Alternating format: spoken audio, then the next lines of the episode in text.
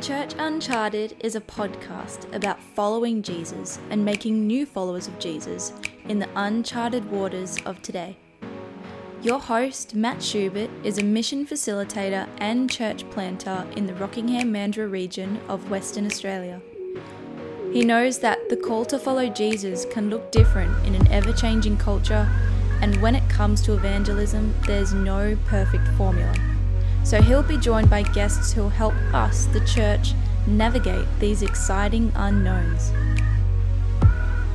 So if our language and the way in which we communicate is not causing people who are far from Jesus to lean in, then we have to change something about us because Jesus wasn't just interested in reaching church people.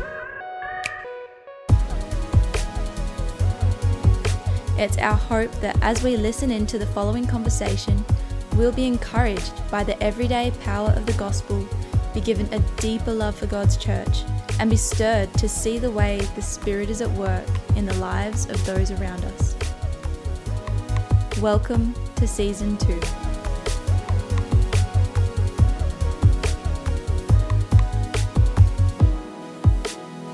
Hi there, everyone, and welcome back to the next episode of Church Uncharted. I'm really excited today. I have uh, my good friend Chris. He is a uh, coffee drinking, Batman loving church planter, um, and and that's really is. It, there, there's there's a little bit more to you, isn't it, Chris? That that's that, that's what I see most of. Um, share, share a little bit about yourself.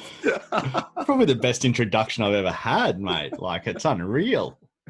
Yeah, if you watch um if you watch any of my online stuff, I'm actually looking at like these three big Batman photos right now on my wall. But yes, that's I love, your inspiration um, you in life. Really, uh, around like kind of cartoon foot figures. Well, What's um? Well, sorry, you you, you yeah, didn't think, think, that this no. was going to be your first question today at all? no, no, it's a good one though. Uh I don't really know. All I remember is like from as when I when I was as young as I could remember. Uh, I've always loved Batman. Like I used, to, I got really got into the animated series when I was little. Like it was at the point like because I think Batman came on at six thirty in the morning. Mm-hmm. Uh, on Cartoon Network or something. So sure. I would I would wake my brother up at six because the rule was you had to be ready for school to watch Batman. Uh huh. So I would wake my brother up at six a.m., make him get ready for school, and then at six thirty I would sit and I would watch Batman while I ate my breakfast. Like Man. yeah, and then ever since I just yeah really good really times. Oh yeah, I remember waking up super early just to watch cartoons. But if if you woke up too early, you'd get stuck with gymnastics for, for no not not gymnastics uh, aerobics for for a little while. Um, and Ooh, so, okay, yeah, don't don't wake up too early. Yeah, rookie move. Sorry, uh, but yeah, no, I do I do love Batman. I also love um, Arsenal Football Club. That was something you omitted. So, oh right, okay. Yeah, see, I I've no clue about soccer, so I, I don't dare start to start a conversation uh, around a sport that I've no clue on, just in case I, I make a fool of myself. No, that's wise. Chris, you're you're a church planter in, in Brisbane. Share, share a little bit uh, about what, what that looks like for you, and and really how, how you uh, came to be a church planter over there. Yeah, so um, we're actually about to turn um, five. I don't I don't think we'll have. I think we'll be about a week away from turning five by the time this episode airs. Yeah, cool. um, so yeah, I have the privilege of like leading a team of um, people from a whole bunch of different um, ages and stages of life. Um, and we, uh, it's a church called Beyond Church. And so um, five years ago, uh, Living Faith Church, which is where I was working at at the time, kind of wanted to reach the local community as a lot of churches have a heart to do and sort of said, oh, what should we do? Like a lot of churches, they were like, you know what, there's a young guy here. Let's um, get him to start a night service. Yeah. And uh, we did a lot of research and the team kind of said, oh, you know, I, I, don't think a night service would work because they won't come to the more traditional service once they get to an age of like, you know, six o'clock or six thirty. It was at that point in time at night. Um, attracts a certain demographic. They usually don't have kids because at six thirty on a Sunday night the kids have to be in bed. So we're like, okay, young adults, youth. Uh, once they get married, they're not going to transition to that 9 a.m. service. It's way too different and uh, the research about unchurched people says that they don't church shop. That's a church person thing, and unchurched people will just drop off the grid altogether. So we kind of went to the leadership, and they were uh, really open and really willing to take a risk on me and a bunch of people who really had no idea what we were doing. And Mm. we were like, well, we should just plant a church. And they were like, yeah, that sounds like a great idea. And so when you're 25 years old or 24, 24, 25 years old, uh, you just think to yourself, how hard is it to put a service together and run a couple of groups? And that's easy. sure. Uh, so I think our, no I think, thought of governance, no thought of man, like you just, you just. Who, How, needs- how hard can who it needs be? to worry about that? I've seen who needs pastors to worry about for that? ages. They that doesn't seem like they work very hard. They're, they're fine. Yeah, exactly. So yeah, we launched with um, and we broke all the rules. So with a team of eight, Mm. uh, we launched, and uh, we've been just doing it ever since for the last five years, and it has been just a whole bunch of fun. Right. Yeah, you you married, Chris? I most certainly am. Yeah, Emma, married to um Emma. That's Um, the right answer is- to, yeah. to the question. Yeah, she's incredible. So we've been married just over five years. So we got married about six months before before we planted beyond. yeah, cool. Just um, ju- just so that you, you had a shoulder to cry on. Hey. Ex- no, uh, actually, my wife is very much a guiding, uh, more than she would care to admit. Mm. Um, speaks into the vision and the mission of Beyond. In fact, Right. really early, early on, I just graduated like uni, um, pretty pretty green out of, out of um, Bible college, and I had a way that I thought church was supposed to look. Mm, Uh, and one of the questions she asked me that still sticks with me today is, well, if we created that church and if that was what it looked like, would your friends who don't know Jesus come? And uh, my answer was no, they wouldn't. mm, So she's like, well, something needs to change. yeah. Um, That, that's So, yeah. brilliant. That's cool. So, uh, ju- just uh, give, give us a little bit of an idea. You're a young church, five years. What's the philosophy that drives you and, and your team as as you set things up at, at Beyond? yeah, so our mission's probably pretty similar to most churches. Um, it's to go beyond church and lead people to become fully devoted followers of Jesus. Uh, where we probably differ and people kind of stick their ears up and go, oh, that's a bit, what's that look like? Um, is our vision. So we want to create a church that unchurched people love to attend. That's not a church for unchurched people. That would be an atheist church, and that doesn't make sense. But we just want to create a church that unchurched people want to be a part of and that Yeah. they would love to attend. One of the things we say over and over again is that people would be comfortable to belong before or if they ever believe. So we let people know right up front hey, if you don't believe what we believe, that's totally okay. You can be here for as long as you want because we're still going to love you. We're still going to, we're just going to be happy that you're part of our community, um, even if you never yeah. come to believe the same things we do about Jesus. Yeah. What what I love about that that vision is that it's a really solid measuring stick that you, you can run anything past and you know is is this going to contribute towards our engaging our, our reception of of unchurched people um what, what are some of the things that have come about as a result of the, this kind of vision in particular i, I know that um you, Chris, you're you're great in the way that you communicate to people uh, who you know are either seeking or uninterested. The way that you gear your language is is really great. Where where did where did that really come out of? Is is that really coming back to hey, if if my friends were, were here, what what would I want them to, to hear? Um, t- tell us a little bit about the, the language that you use around that. Yeah, so it's probably that's a really good question.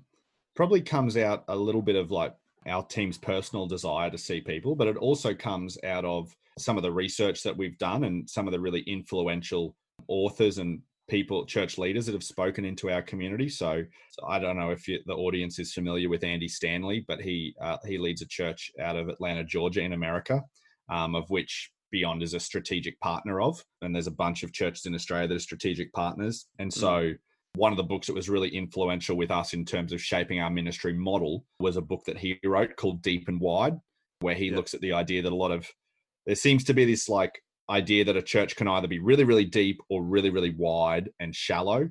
Um, but he kind of Mm. pushes back and says a church can be both deep and wide.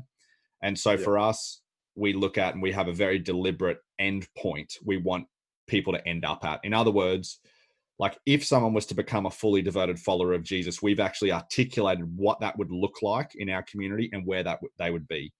Um, people don't have to agree with that, but for us, that just kind of helps us sort of set the goalposts up and say, hey, this is where we want to drive people. And so for us, that location is groups. We want people to be in a connect group and we want them to be out of that group contributing back to the mission and engaging in the mission that we have but it means that all of the other environments that we have and we use that term environments deliberately like not programs all of the other environments we have are designed in such a way that it's supposed to step people towards a group Yeah. Yeah how we communicate in those um, environments differs a little bit but um, Yeah, great. yeah And when, when I hear you bring a, a message or uh, communicating with an audience, uh, I hear very little w- what I call Christianese. The, the, the kind of church lingo that you, you need to be around for a little while in, in order to, to pick up on uh, what might be fellowship or or sanctification or you know the, the, the kind of Christianese words that um, we we kind of go back to our, as as shared common language, which may not be all that common to our neighbours or our friends who, who don't know Jesus. Mhm. Um, is is this something that you've you've thought a, a, a lot about, um, Chris? Is is this something that, that you're quite passionate about?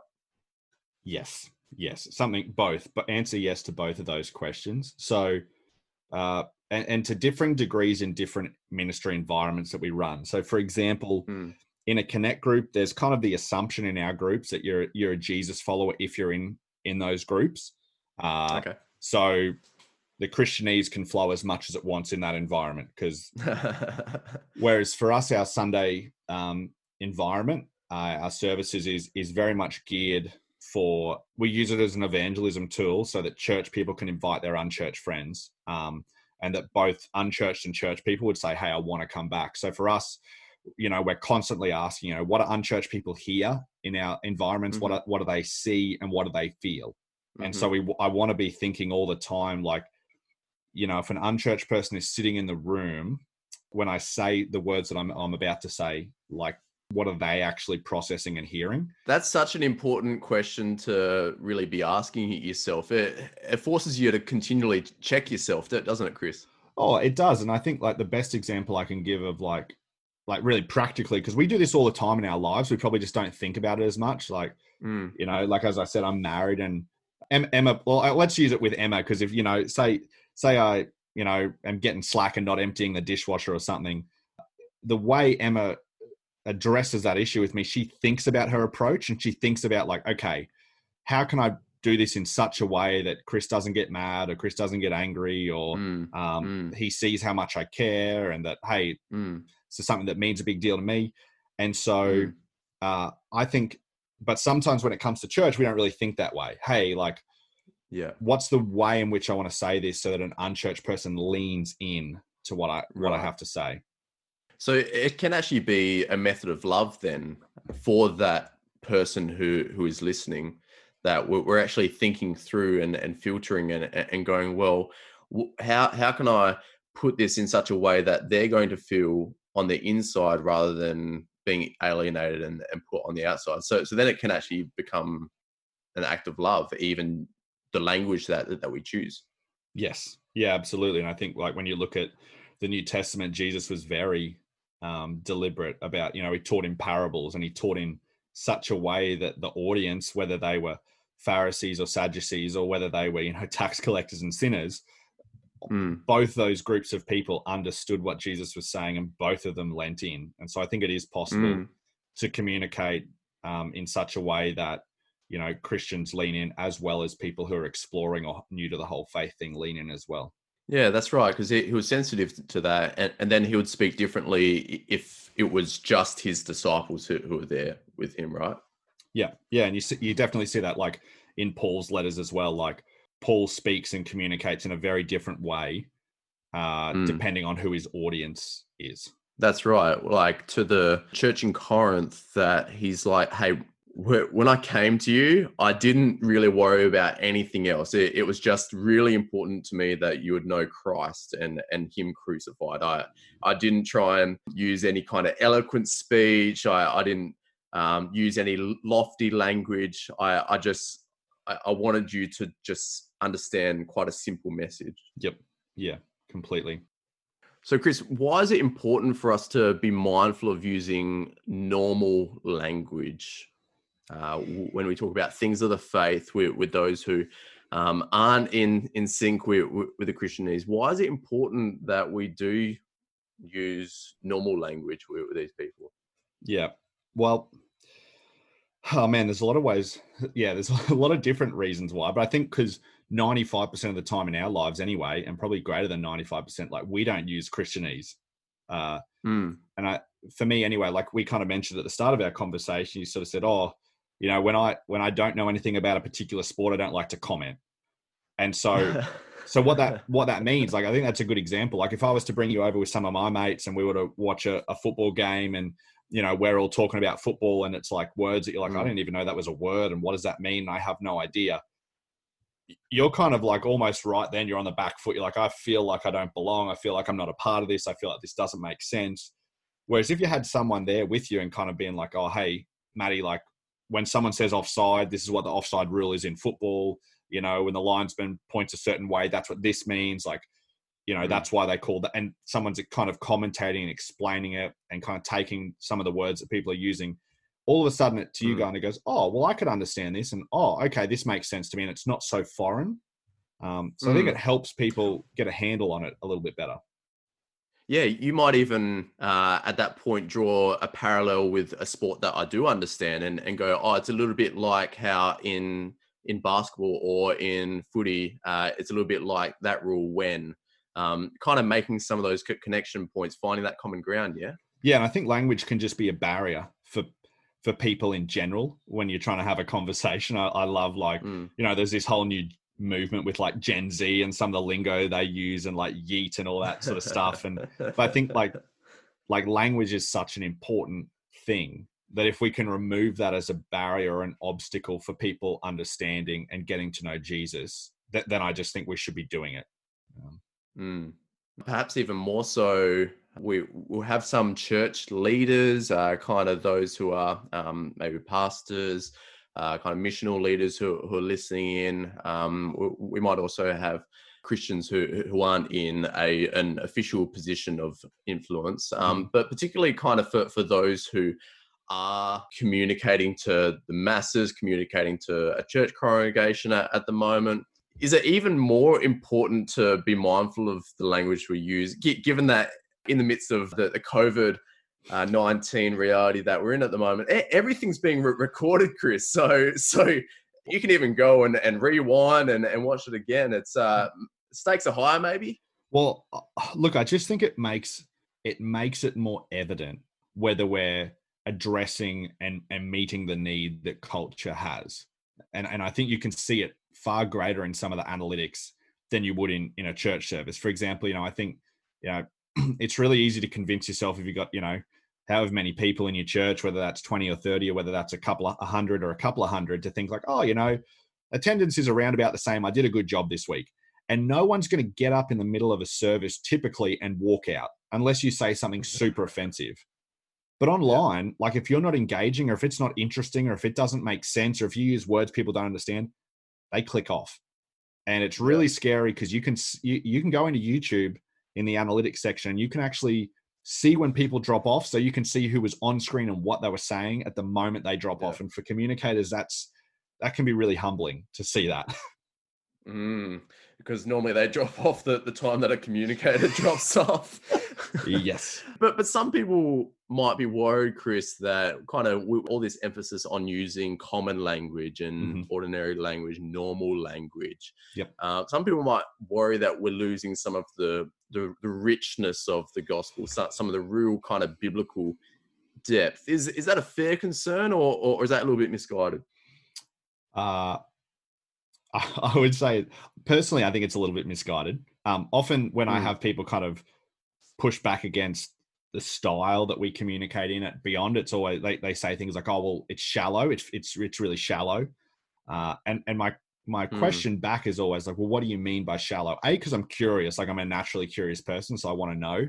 Um, but B, I think it's really important that people are able to articulate what they mean when they're like, oh, it's diluted or or, or it's shallow. Mm. Because mm-hmm. if if what you mean by shallow is you didn't quote, I didn't quote 15 passages, and I didn't use a Greek word that you didn't know, and because you don't know how to speak Greek, if you mean that like um, I didn't quote like you know, or Augustine or Aquinas, if you mean Mm. like I didn't confuse you with like or impress you with how smart I am, well, that's not what I'm trying to do. So if that's your idea Yeah. of like depth, um, I won't. But often what I find is when people kind of say, "Oh, you're diluting it," or, or it's really shallow. Often what they mean is like, I understood exactly what you said. Like I understood every single word, and I knew the big application.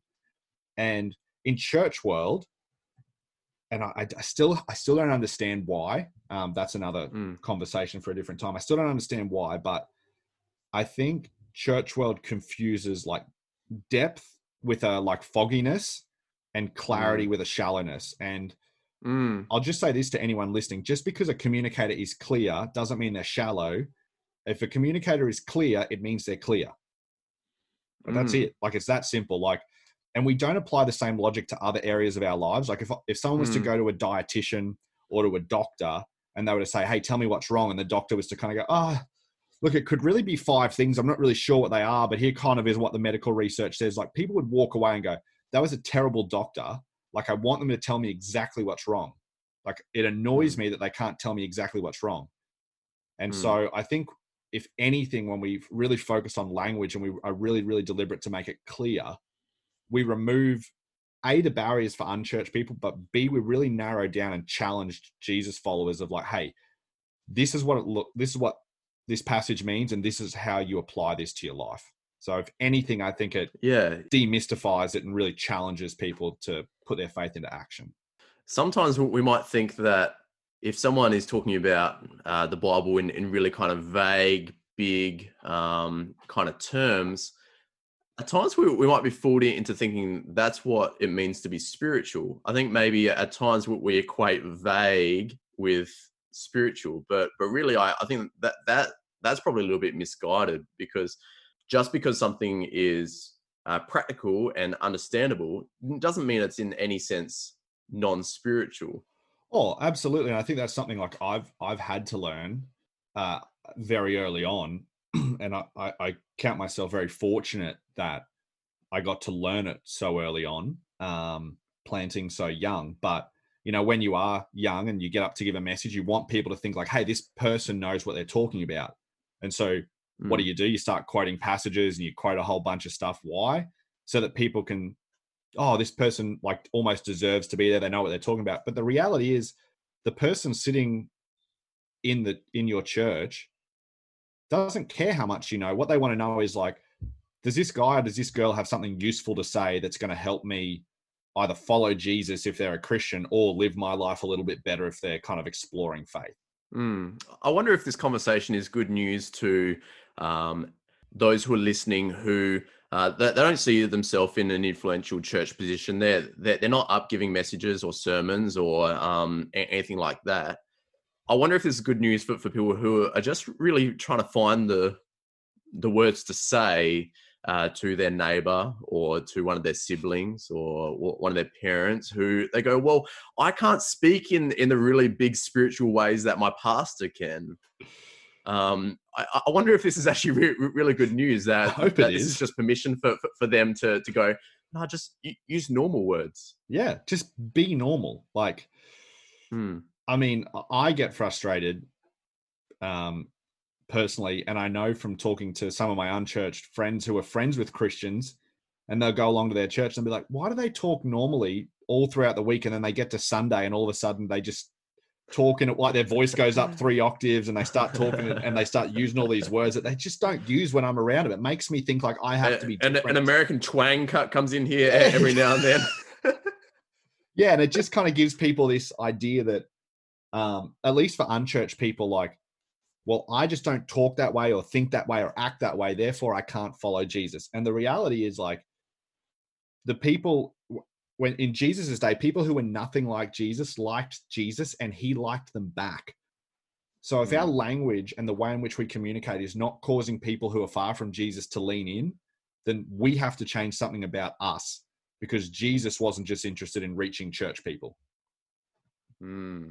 I suppose then for those listening who, who are thinking through, well, how how then can I put things? Maybe we have people listening who feel like they aren't an evangelist, who who can't, they don't really find the, the right words to, to say. What are some next steps for for someone like that? Someone who uh, that they really don't feel like they they have the the language to use. Yeah, I think there's maybe some guidelines I kind of have for myself and for our team when mm. we communicate that might might be helpful. Some of them apply to people who are communicating, whether that's sure. in a small group or whether that's um, in a service, and some I think apply to um, just people in conversations. I think the first one is if you're having a conversation with someone, or even if you're communicating, like give people permission to not believe, right? Mm. Like let let people know, like, hey, it's okay if you don't buy this. It's okay if like if this doesn't make sense to you. It's okay if that's too big of a leap. And I think you can do that in conversation as well as in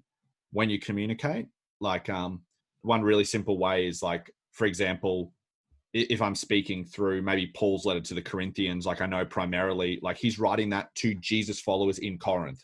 So I'll, I'll point out to people, hey, if you're in the room and you're not a Christian, you actually can put your feet up and relax, like because none of this applies to you but it might be helpful for your life if you wanted to like listen to some of his stuff because straight away then it's like oh it, it has this weird thing when all of a sudden when you tell someone well you don't have to buy this or you don't have to obey this or follow because the reality is they don't right because mm. paul's not writing to them and god's not holding them to the same standard he holds christians to they're not Jesus followers. They haven't but believed the, the gospel yet. So kind of the as the whole indicative imperative thing. It's it's we wouldn't expect them to live out of the implications of a Jesus follower. Exactly. But what, what what I find so interesting is that when we say that, when I use that language, and when our team uses that language, people actually lean in because they're like, "Oh, what do you mean? I don't have to? I don't have to? Oh, but I kind of want to know what what I would be missing out on anyway." Um, mm. So I think that's really interesting, um, really helpful. The other yeah. guideline that could be helpful for just the average person is um, don't say the Bible says uh, because it doesn't. it's probably um, and that sounds weird. It's like what do you mean don't say the bible says? Well w- when you think about it like the bible isn't a book. The bible is a collection of documents that's written by you know around about 40 authors that's put together over a couple of centuries. And yes i do believe it is the inspired word of god and it is inerrant and all of those things but the bible itself doesn't say anything especially to someone who who doesn't accept its authority. It, it, it, you, you, might as well be saying, "Oh, this latest book that I've read, or or, or, or this novel says, uh, like there, there's there's no real reference point there." Yeah. Well, and it's like an American coming to Australia and kind of saying to me, like, "Oh, well, Chris, the First Amendment says," and I'm like, "Well, who cares? You're like, you're in the wrong country, champ. Like, it doesn't matter."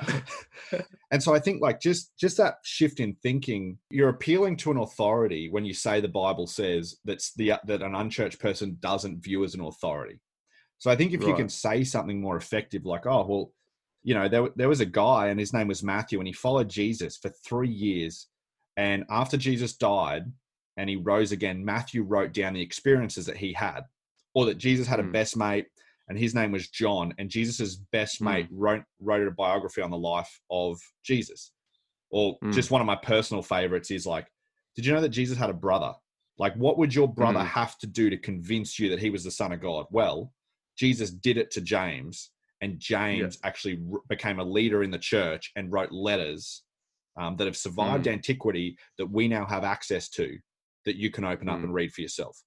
So, straight away, mm. all of a sudden, now an unchurched person is like, well, I kind of wouldn't mind seeing what Jesus's best mate said about him. Like, that's kind of like, mm. what did what did Jesus's brother have to say about him? Like, and it still mm. gets people to engage with scripture but the that barrier of mm. like the Bible is now removed. Mm.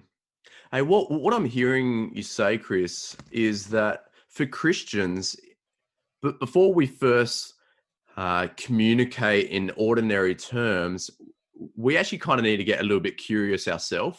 We we kind of need to be impressed at ourselves that you know, uh, yeah, Jesus did ha- have a brother, yeah, actually, that that would have been a, a strange uh, occurrence for, for Jesus's brother, and, and, yet he, and so we we actually position ourselves in, in a bit of a co-journeying relationship with uh, this person that we're trying to reach with, with the gospel. Absolutely, and I think in that it's like that the what that particularly with the Bible, it almost like forms that not saying the Bible says kind of helps inform our apologetic view. Like it's an apologetic in and of itself.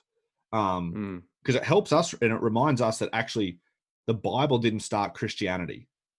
Like, Mm. like Christianity would be true even if we didn't have the Bible. Like because what what occurred was an event that shattered history, and that event Mm. is what what is the reason that we have the New Testament.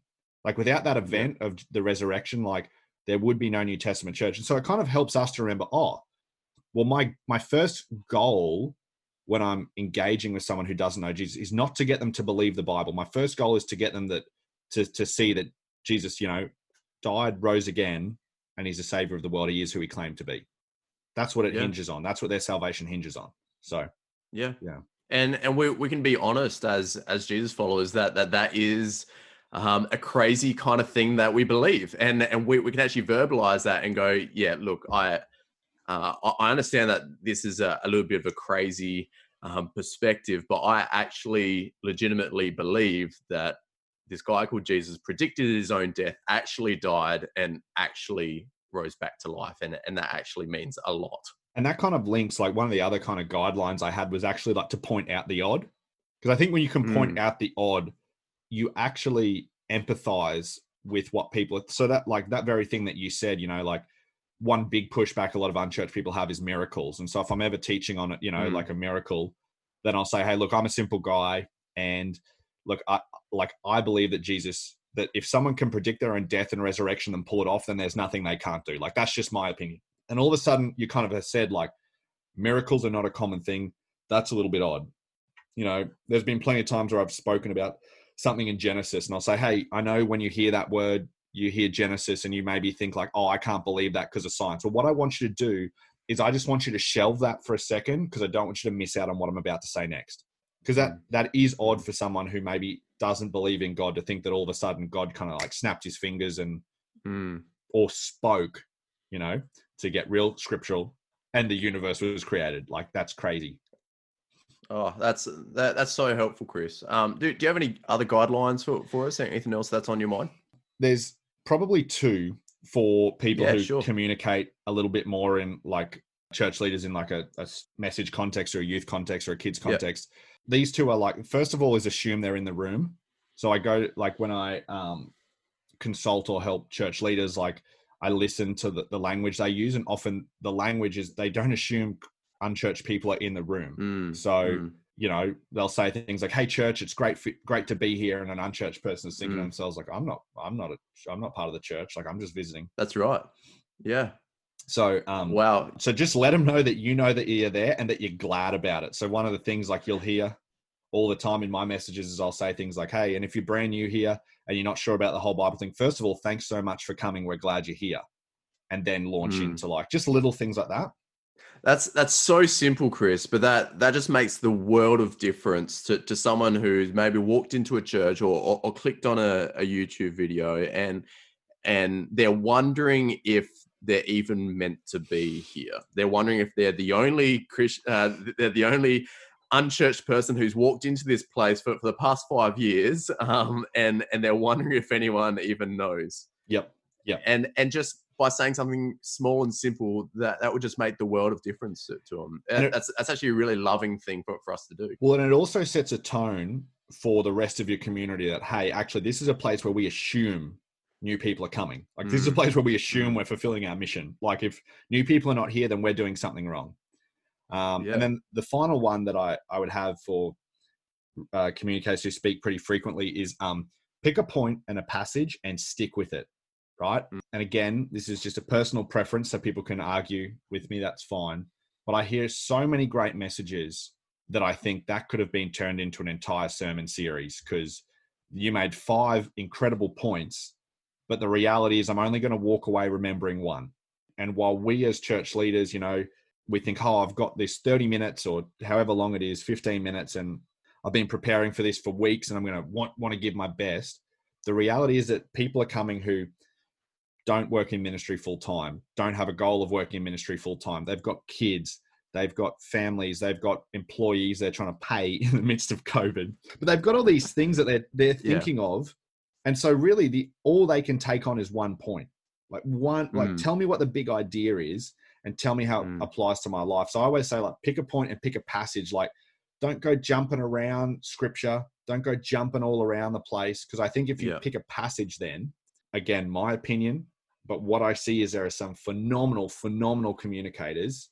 But when they get to the Bible, it's the most boring part of their message, and it makes me want to fall asleep. And I just don't think it should be that way. I think the Bible should be the most inspiring, engaging, irresistible part of the message. And so I think that in order to create that tension, it's easy to do that if you just pick a single passage because you can really draw people in and you can almost even get unchurched people to say, like, I really can't wait to find out what Jesus says here. That's so good, Chris. I, I love your, uh, your your passion for, for the unchurched. I, I love the way that you want to uh, help empower the church on mission. Uh, so th- thank you for joining uh, me on the podcast today. And I, I just realised that it's um, podcast with Podlich today. Uh, have have have you? Am I the first one to point out the, the connection between podcast and Podlich, or no? You've had that one before. Yeah, yeah, that's good.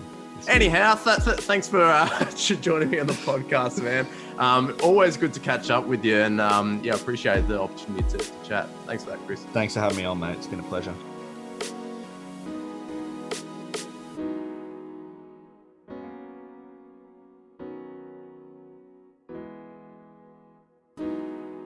If you have any thoughts or questions from the episode today, we invite you to reach out.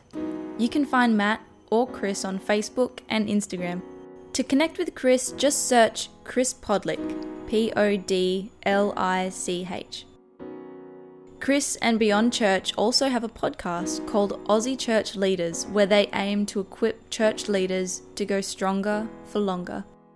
You can find out more about that podcast and Chris's ministry at beyondchurch.com.au.